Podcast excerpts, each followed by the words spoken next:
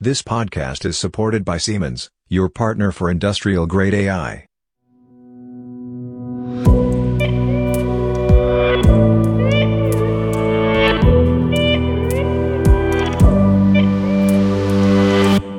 Hello, everybody, welcome to a new episode of our Industrial AI podcast. My name is Robert Weber, and it's a pleasure to talk to Peter Seeberg, as always. Good morning, Robert. Good afternoon, good evening, wherever you are, dear listeners around the world. Peter.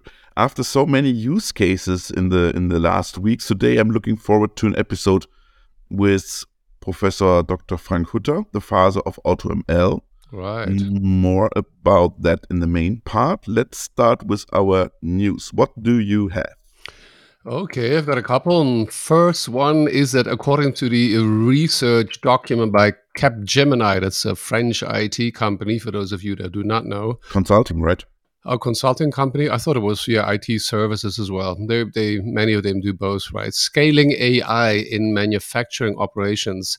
They say that Europe is leading the way in industrial AI with more than half of its top manufacturers implementing at least one use case AI use case in manufacturing operations. Uh, they say within Europe, Germany leads the pack with 69% of its manufacturers implementing AI, then followed by Japan, 30%, and the US, 28%. Yeah, it's been a very popular article to read. Almost 40,000 people, for some whatever reason, were interested. A lot of discussion. I will uh, recall two, three of them. Ralph yep. Schiffler was there, Pressgate. He questions the definition for manufacturing by putting both, that was very interesting, the production of Mars bars as well as manufacturing a propulsion system for the next Mars um, trip into one basket. Um, then we had uh, Jürgen Schmiesek from Tfarit saying that the study only represents a small fraction of the market. Uh, he says only 300 of the top manufacturing companies worldwide across various industries. And the main problem, he says, remaining data availability and quality. Then we have uh, Fabian Schlades. He is from Capgemini, mm-hmm. and he then confirms that the report looks at the top 75 organizations by annual global revenue in each of the four segments industrial manufacturing, automotive, consumer products, and aerospace. Um, now I'll, I'll I'll do one more. There's so many. uh, Fred Simkin, he's from SmartFix LCC. I'm actually going to be talking to him in the next couple of weeks uh, about industrial AI in the United States. And he says that uh, on this side of the Atlantic, we can only watch and drool, pun intended, the tool vendors either go vertical outside the industrial space or to unconditionally or consciously steer away from the space because, as a salesman told him, they don't speak factory. So, more about this with Fred in the next couple of weeks. There's a couple of more. And what I did then, maybe to close off this part, is uh, I think the two pictures are in the meantime maybe four or five years old already. Uh, I went to Brussels, um, you know, at the at the beginning of our podcast yeah, time, yeah, yeah. at the beginning of my doing, you know, AI consulting, and there was a an activity going on by EFFRA. EFFRA is the European Factories of the Future Research Association. Uh, and at the very end of it, there were about 250, I believe, researchers, you know, most of them people from, from Europe. And they were asking, who's ahead in AI. And I recall, and that you can see it on the picture, it was actually Thomas Hahn from Siemens, and I, I we know him from OPC right? Mm-hmm. And he was commenting on the results. We see the picture on the general who is leading AI. And people said, you know, it's the USA, you know, 56%, Asia 27, and Europe is uh, far behind with 17%. And while Thomas was commenting, he's standing up on that picture.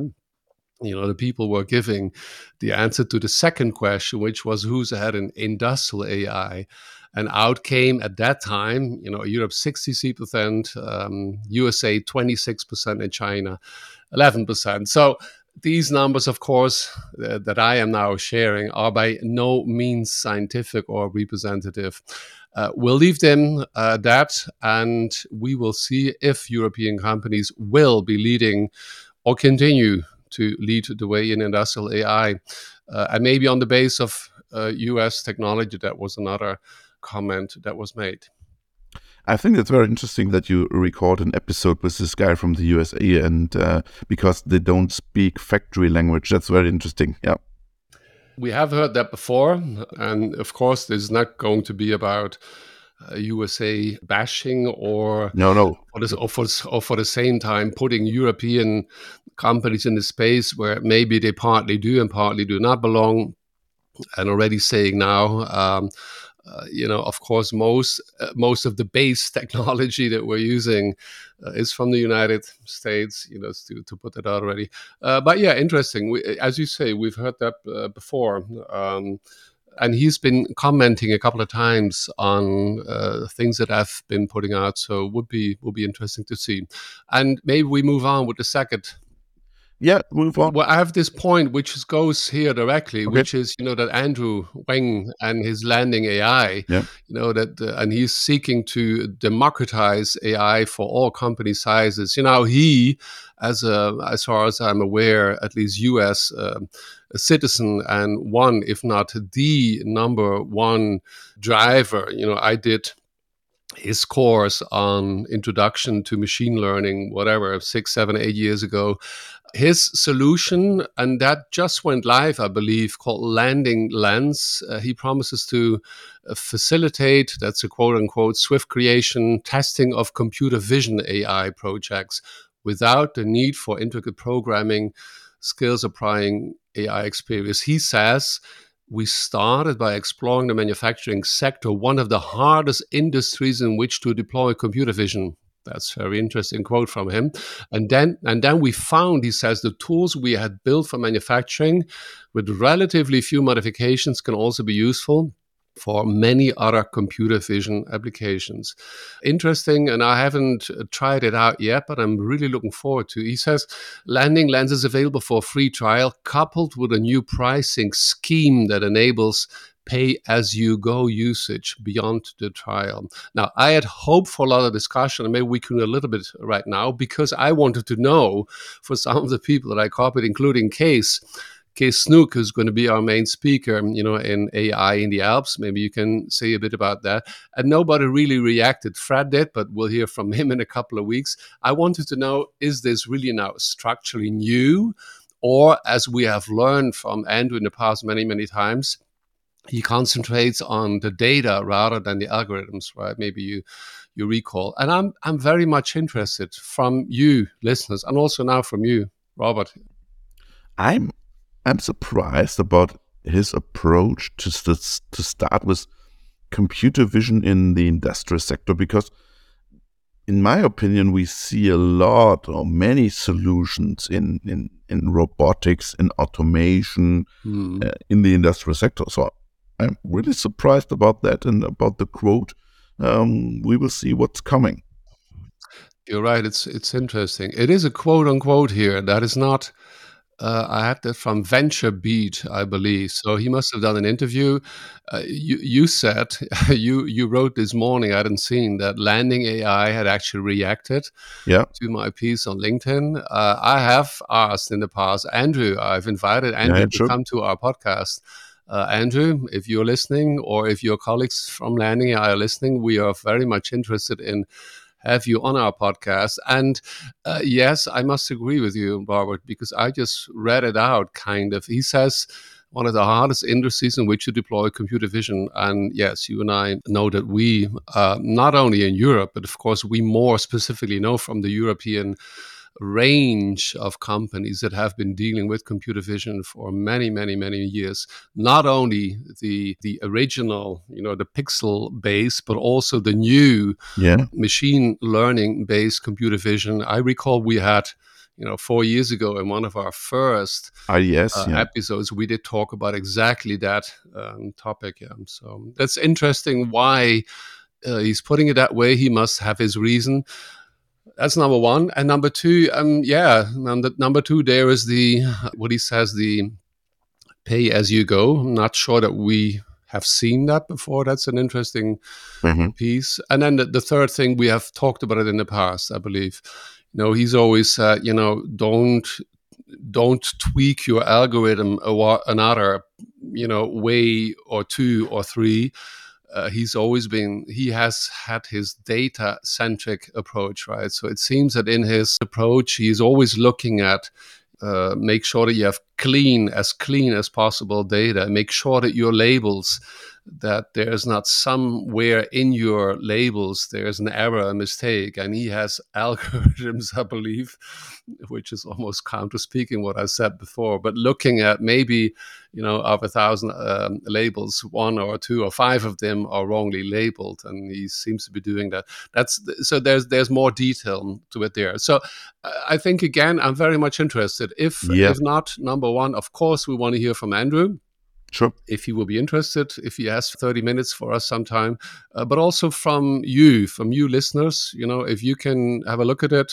and uh, let us know what do you think? Is this something structurally new that we can, all of us, uh, learn from? And yeah, and, and Peter, we should record an episode with Landing uh, about that topic because that's very, very interesting. Yeah. Exactly. So. Yeah let's move on. I, I have uh, one more news concerning great language model uh, because at the weekend Yann LeCun presented Llama and I have one quote. The models have been trained on trillions of tokens and show that it is possible to train state-of-the-art models using publicly available datasets exclusively without resorting or proprietary and inaccessible data sets. Mm-hmm. And Meta is committed to open research and releases all the models the research community under GPL version 3 license.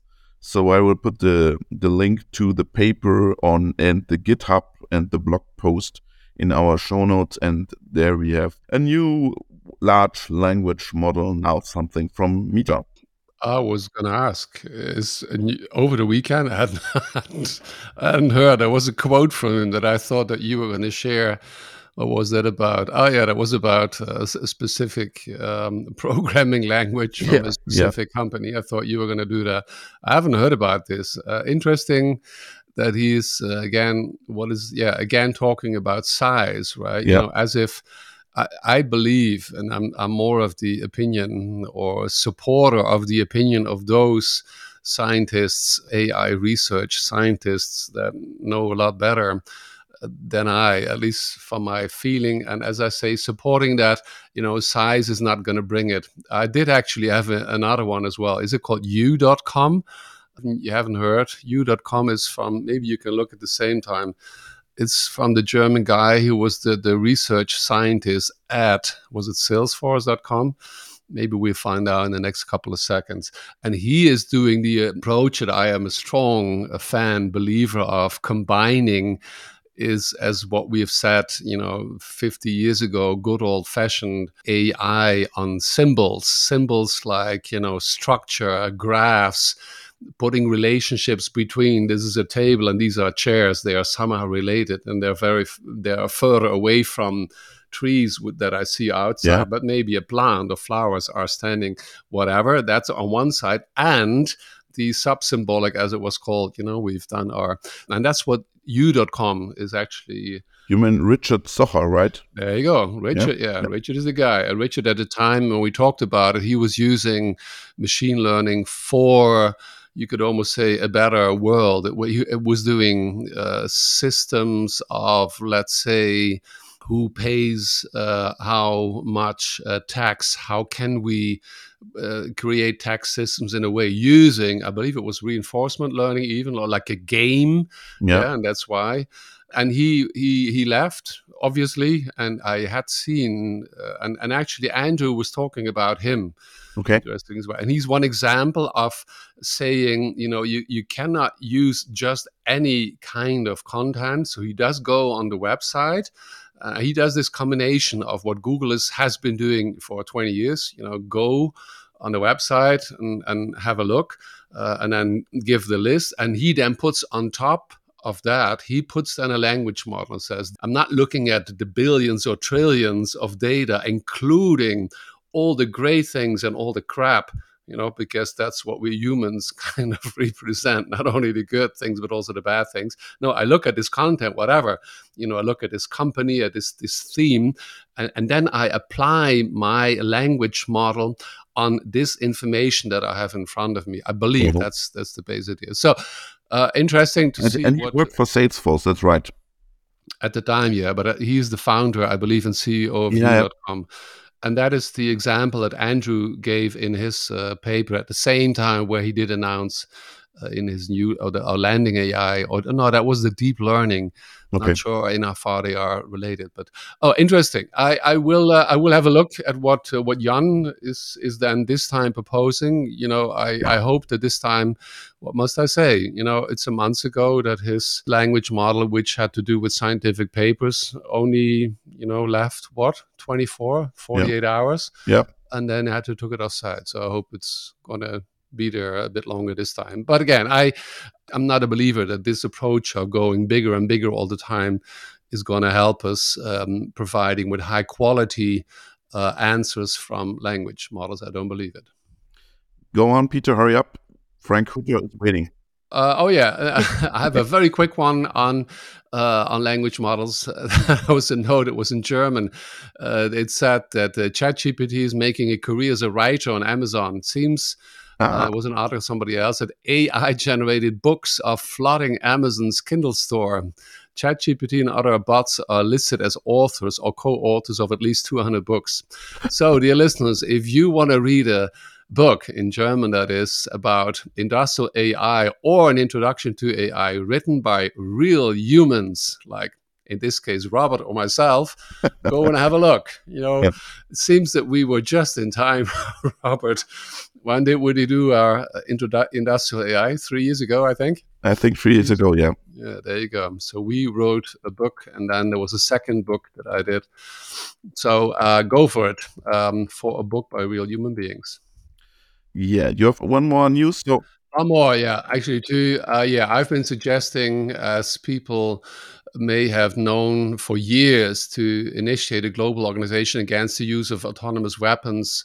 Uh, similar to the Organization for the Prohibition of Chemical Weapons, which is in The Hague, yep. Uh, which is um, you know in the Netherlands, where I'm from, uh, and that's why I was very proud to see my country Felloman. They host a summit where government representatives agreed on a joint call to action on the responsible development, deployment, and use of artificial intelligence in the military domain.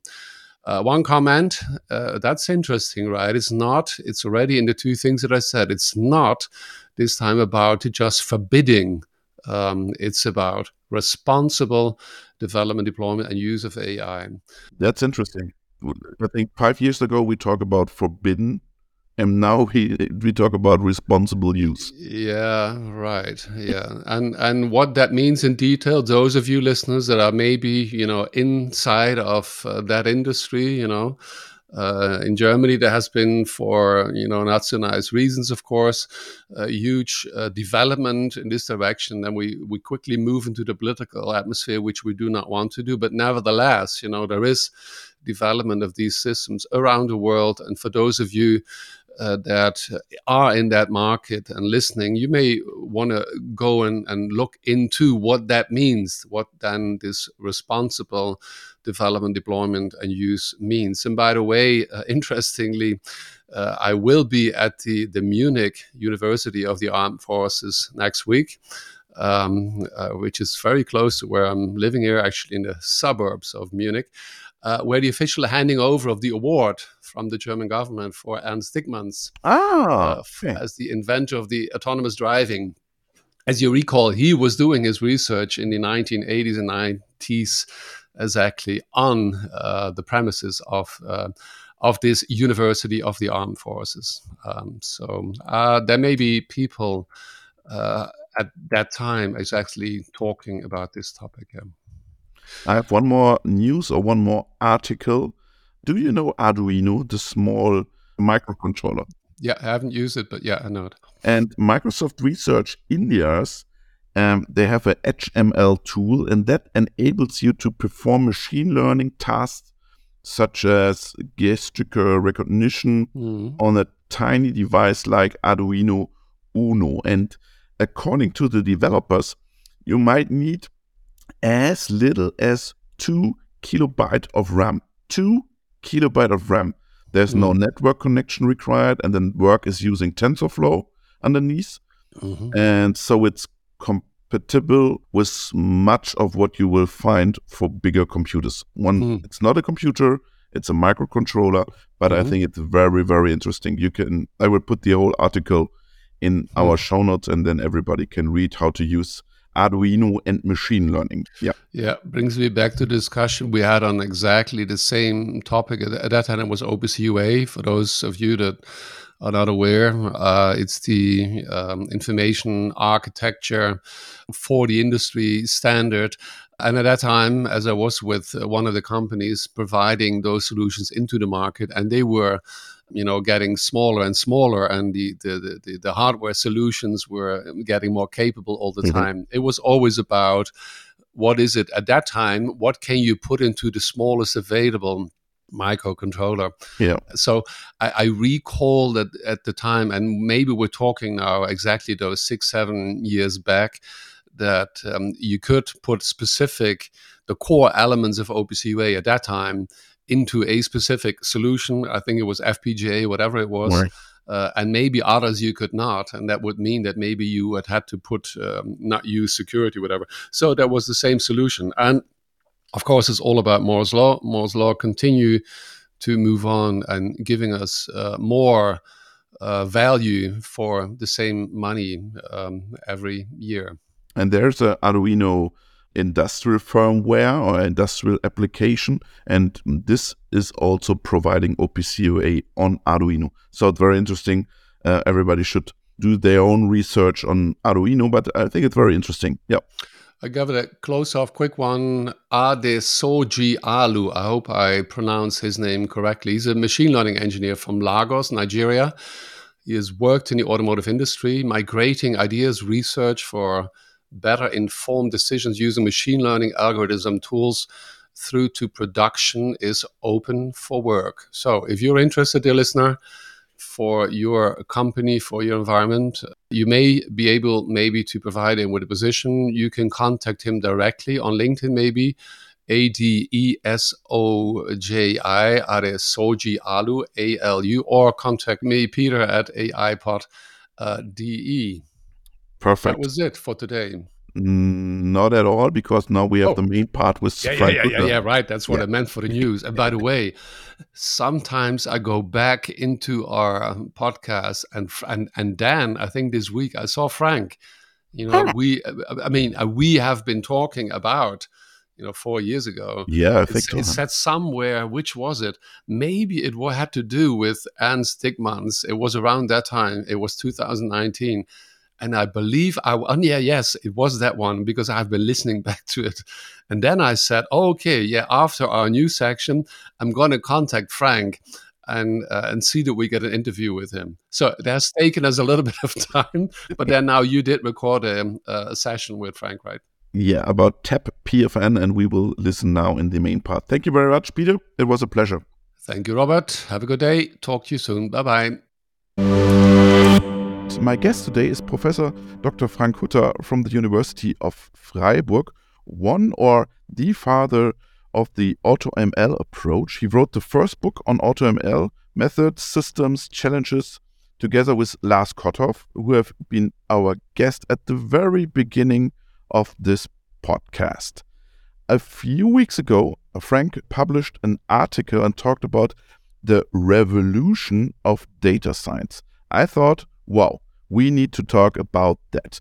And hello, Frank. Greetings to Freiburg. Hello, I'm excited to be here. Thanks for having me. Glad you could join us. Your revolution is called TAP PFN. What does it mean and what can the approach do?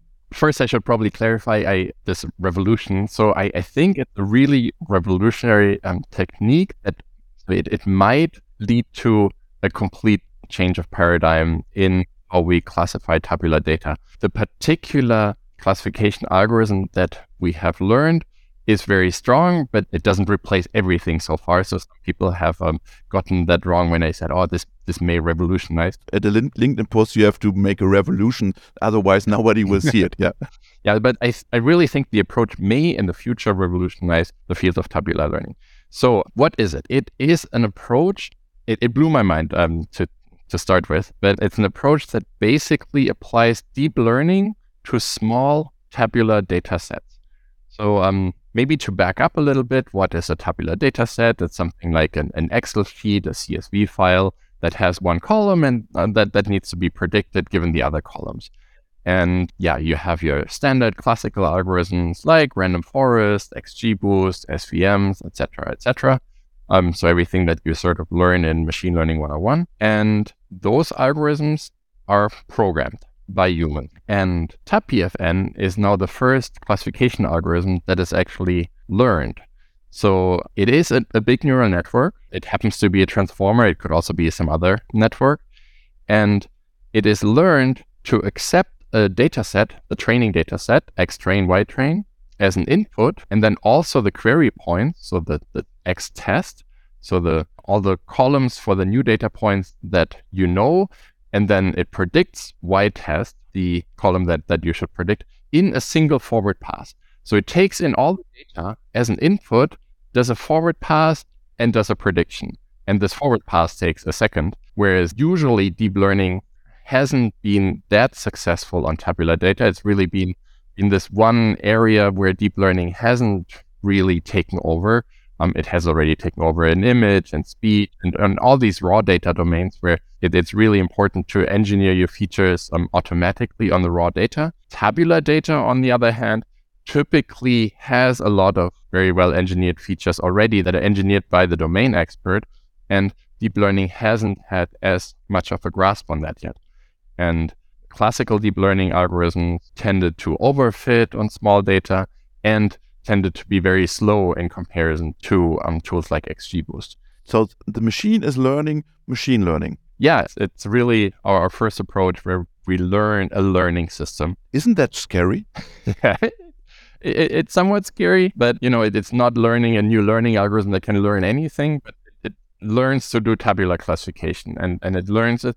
So, so you can also see it sort of as, as a different paradigm of programming.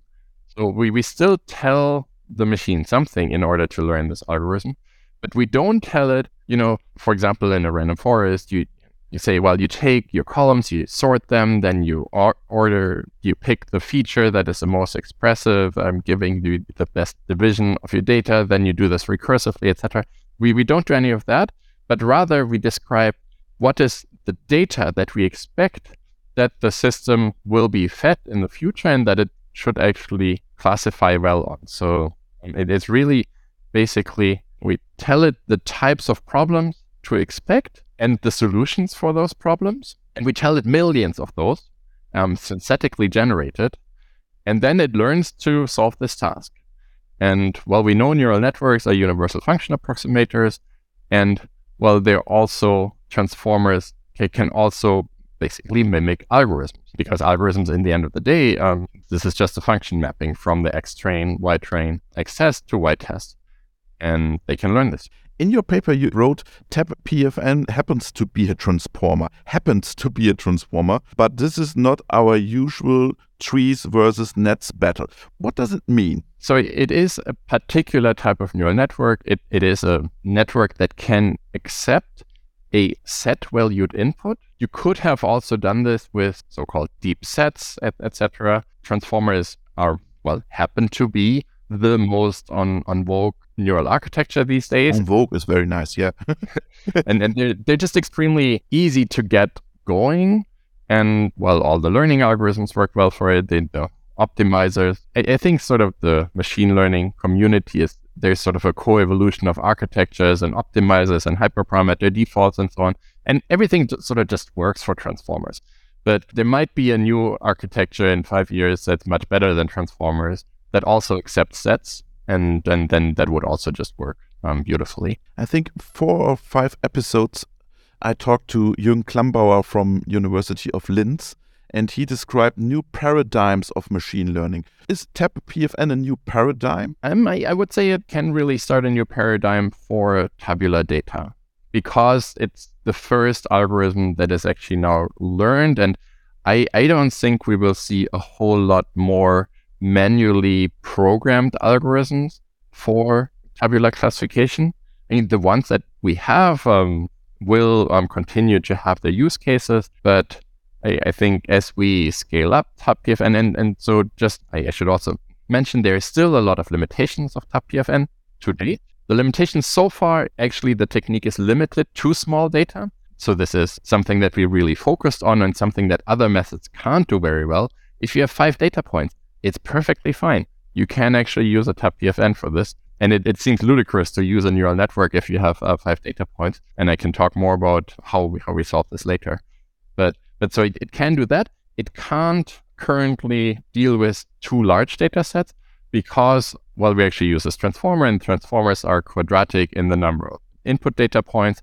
There are modern variants of transformers that might only be n log n or O of n in the input data. So this is not an insurmountable problem, but the software we have released has, has this limitation. It's also limited to up to 100 features, so only 100 columns that we can accept. That's really not, not a fundamental limitation either, but we want a Oh, of course, we want a classification method that doesn't just work for binary data or that doesn't just work for classification with, with three different classes, but it should accept sort of an arbitrary number of classes. But we had to set an upper limit because well, that that's sort of the input dimensionality um, of this set that goes into the transformer, and we sort of arbitrarily set that up to a, a maximum of 100. And if we have less classes, then we just pad with zeros. But if you have 101 classes, then you just can't use it. We could train a new transformer that works up to 1,000, and it would just take 10 times longer to train. And um, nobody has really complained so much that it only accepts up to 100 features in the future we can we can easily re- resolve this. It's also limited so far. It does much better on numerical features because that's also something that we we're very much focused on. You can apply it for uh, for categorical data, but we haven't really tried to get the most out of it. And at some point, I should talk about how we actually did this in terms of um, yeah. how you solve this problem with the amount of data? With the amount of data, there's many, many possible ways for solving it. So one is is actually using these more modern architectures for transformers that are n log n. But we could also, you know, take a subsample of the data and apply the with, with a thousand data points and apply the TabPFN to that, and then apply and take another thousand and apply to that and build an ensemble. Or we could do an SVM type approach where we actually get support vectors, what are the important data points, and we actually have various implementations along these lines. And I'm I'm very very positive that that this will work very well. Frank, how did you come up with it? Who had the idea and why? How, how the idea was born? Well, so this is a follow-up paper to a previous paper we had. Um, the previous paper was called Prior Data um, Fitted Networks, so PFNs. And the idea for that that came from my PhD student um, Samuel Müller. It's funny. He's in my lab. He is sort of a heretic because I, I have this lab on AutoML, and, and we're really yeah we're aiming to be the world leaders in AutoML. And he always is like, oh, you know, I, I don't really believe fully in this AutoML. I I'm just gonna come up with something that that beats it. and I'm just gonna use um, all the tricks of deep learning. He he worked at he was a research engineer in a learning company for many years before. He's awesome with PyTorch. He knows everything, and he yeah is is really strong in transformers and so on. And and so he said, well, I, am just going to learn a transformer to do this problem to solve this problem. And uh, well, he did. yeah, sure, he did. And and so this this prior work that was much limited in scope, and we we also had a tabular um, experiment in there that was up to 30 data points. We're up to a thousand. I think next year we're probably going to be at 10,000 or so. I come back to your PhD colleague. Is it a further development of AutoML, or is this a subcategory, or a completely new approach? So AutoML is a big field, and um, AutoML includes this field of neural architecture search and this field of hyperparameter optimization, but also this field of meta learning. So learning to learn AI that builds AI, etc., that all goes under AutoML. And well, th- this is one particular type of meta learning because yeah, we, we learn a learning algorithm. So it, it's clearly AutoML in that sense. But actually, if you apply this to tabular data now, then it sort of doesn't use all the tricks yet that we use in other AutoML tools. Like in Auto-sklearn, we have all kinds of ensemble techniques and, and so on.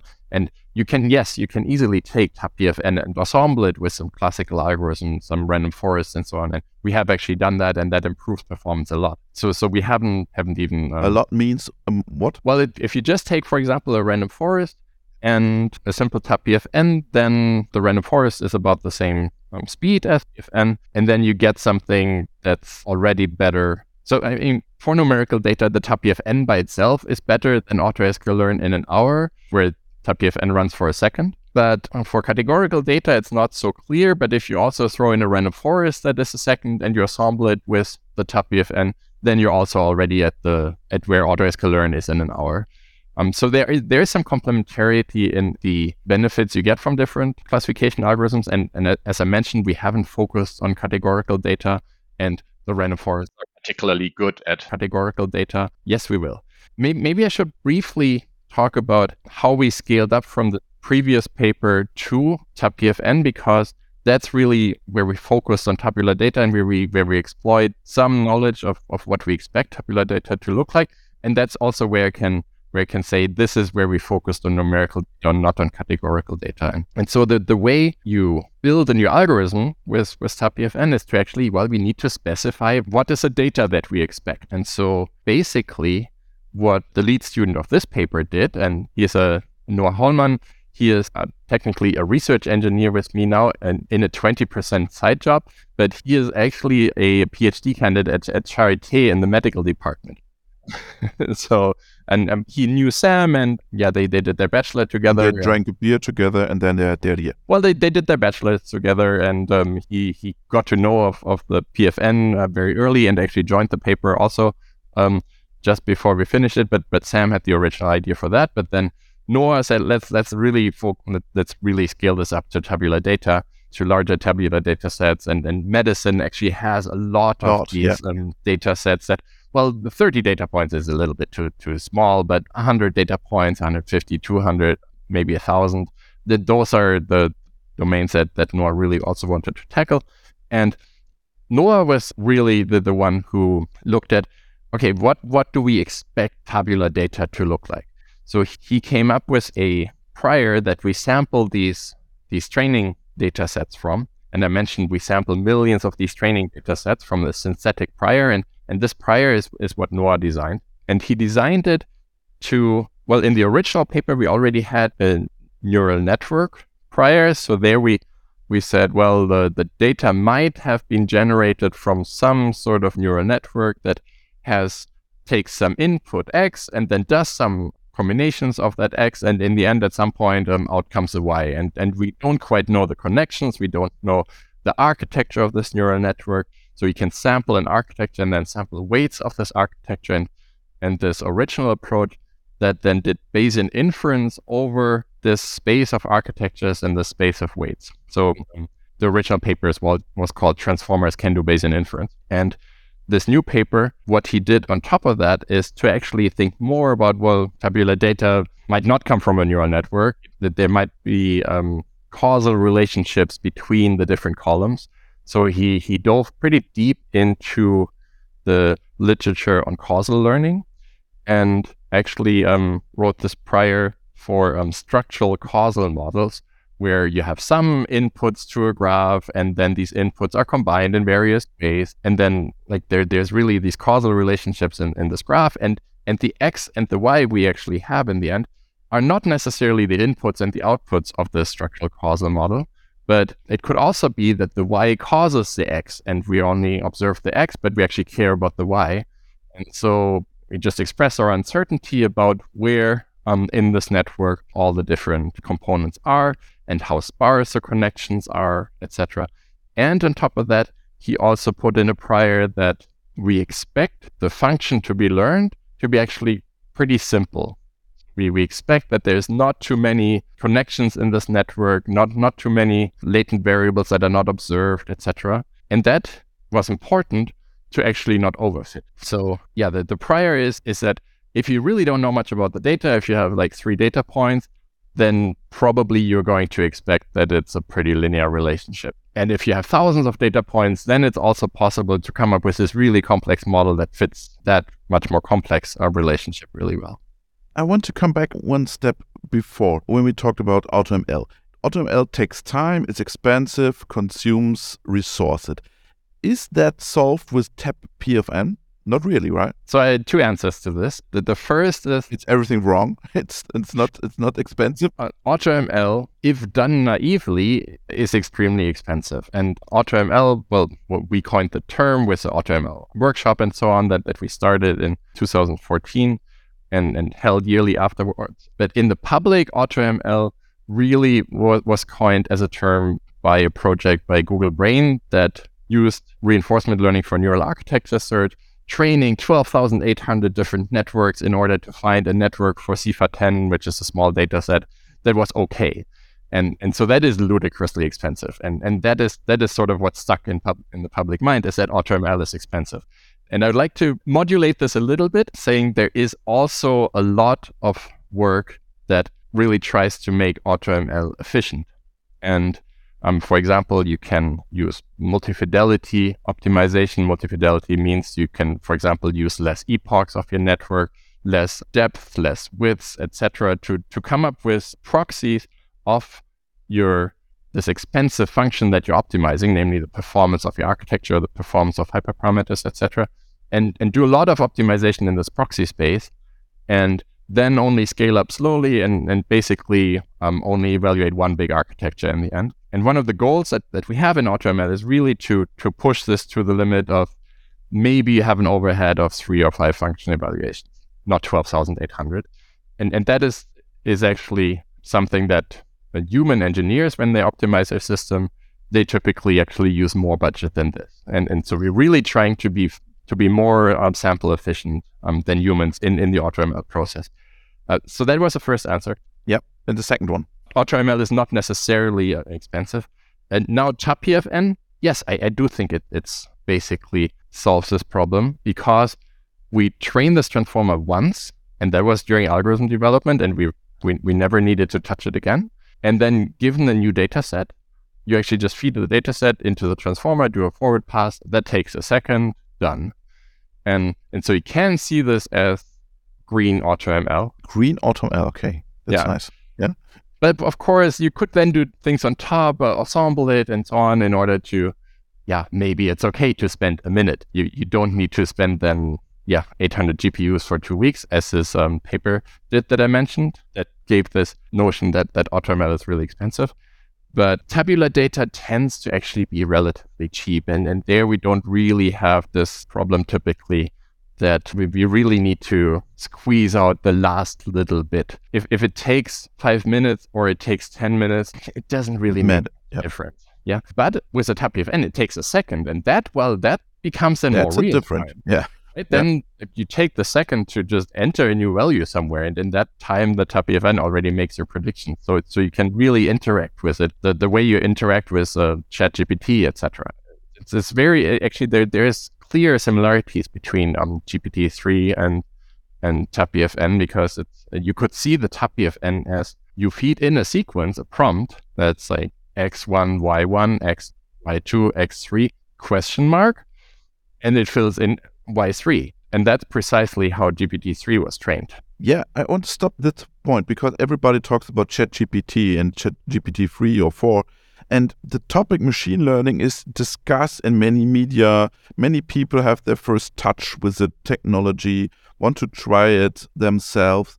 Does it help the AutoML approach? What do you think? Does it help the AutoML approach? That's an interesting question. You can definitely think of using ChatGPT. I think in particular, it's it's a sort of gain knowledge about all the data in the world and all the texts in the world to come up with some priors. So you can say, well, I'm training a ResNet for CIFAR 10. What should I put as a learning rate? And we have actually tried that with ChatGPT, and it tells you, oh, you probably want to start with a learning rate around this.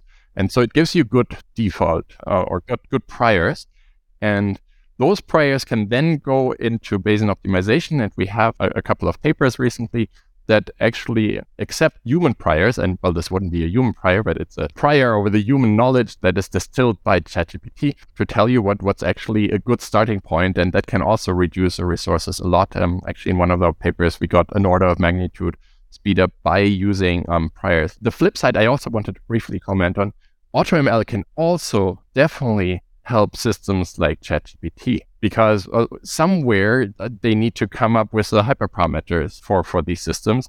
And the way it's done right now is, well, there's human machine learning engineers that do this manually that try, yeah, on subsets of the data, on smaller architectures and so on. And they, they try and, and try and, and then cross their fingers and hope, yeah, I, I think that's probably going to work but you can actually collect a, lot of data in the space, data about how well different configurations perform with different fidelities, and then build a model and, and do more than cross your fingers, but actually have proper probabilistic estimates about what will be the performance of the system when you scale up. You can use these scaling laws, etc. There's a lot that can be done, and I'm pretty sure that in a couple of years from now, we will actually see a lot of these systems be optimized not manually but automatically because there are efficient optimizers out there um, by now. In my opinion, we will see a lot of people using AutoML tools because they are now fascinated by ChatGPT and want to try it by themselves, but they are not have not the capabilities to do that and using a lot of more AutoML tools. Or I'm wrong? Yeah, that that might happen. I don't know. I mean, so what I've what I've seen mostly from people who are new to AI because of ChatGPT is that they, they sort of want this uh, natural language um, interface. And that is something that is pretty unique to ChatGPT. I must say that they did an awesome job there. But when you want to build then your own application, when you have actual algorithms and you want to um, get the most out of it, and, and you then finally, or, or you have data sets, you have small data sets, and now you see, hey, actually, maybe maybe I can use machine learning then people will actually try machine learning and don't know what to use, and then they'll AutoML is a clear thing that they should start with. Our podcast is called Industrial AI, Frank. How can the users from the industrial sector benefit from TAP PFN and AutoML we have made clear, but how they can benefit from TabPFN. Yeah, so I think also in the industrial sector that there must be a lot of data sets where you don't have a lot of data. Absolutely, a lot. I don't know, for example, predictive maintenance or um, machining um, data. Um, you have lots of time series data sets. We, we haven't worked on time series yet, but that's also one of the quite natural successors that we could look into for that, but one would need to build a prior over what do typical time series look like. That's sort of all you would need to do. And you, you specify this prior, and then you more or less click go learn an algorithm for this prior, and, and that takes a day on one machine. So it's not crazy. It's, it's not taking thousands and thousands of machines for a year. And it doesn't take the 5 million that GPT-3 to train. and yeah, then then you can actually um, directly get going. So so I think there there's a lot of yeah small data in this field, and that's why um, obviously that would be great. And AutoML in, in general is not limited to small data, and like the future of and is also not. One more question: You are working on this time series topic, or is it a plan for the future? So in particular with TabPFN, we're not working on time series yet. We do have an AutoML system that also um, covers time series. So we have um, Auto-sklearn, but we also have AutoPyTorch. And we also have AutoPyTorch time series. And AutoPyTorch time series, well, looks at all kinds of different models for time series, some transformers, some LSTM, some classical methods, and just picks the best it can find for the particular data set at hand. But if there are companies outside and want to work together with you, they can contact you on this topic? Um, yeah, yeah, for sure. I'd be very interested. in also you know, bringing AutoML more to the small, medium companies. You know, uh, machine learning has really it is a crucial technology and the big tech companies that can afford to hire experts in machine learning they have reaped the benefit of this um, the googles and apples and so on of this world but sort of small and medium sized companies that might not be able to afford this big team of machine learning experts um, but still have data. I think that's really a key thing i want to achieve with AutoML is really this democratization of machine learning to bring it out and to let everyone actually participate in this revolution of machine. And we have a lot of these companies in the Black Forest near Freiburg machine building companies uh, who can use that. That's great. Frank, it was a pleasure to talk to you. It was an honor to talk to you. Thank you very much and greetings to Freiburg. Thank you very much. My pleasure.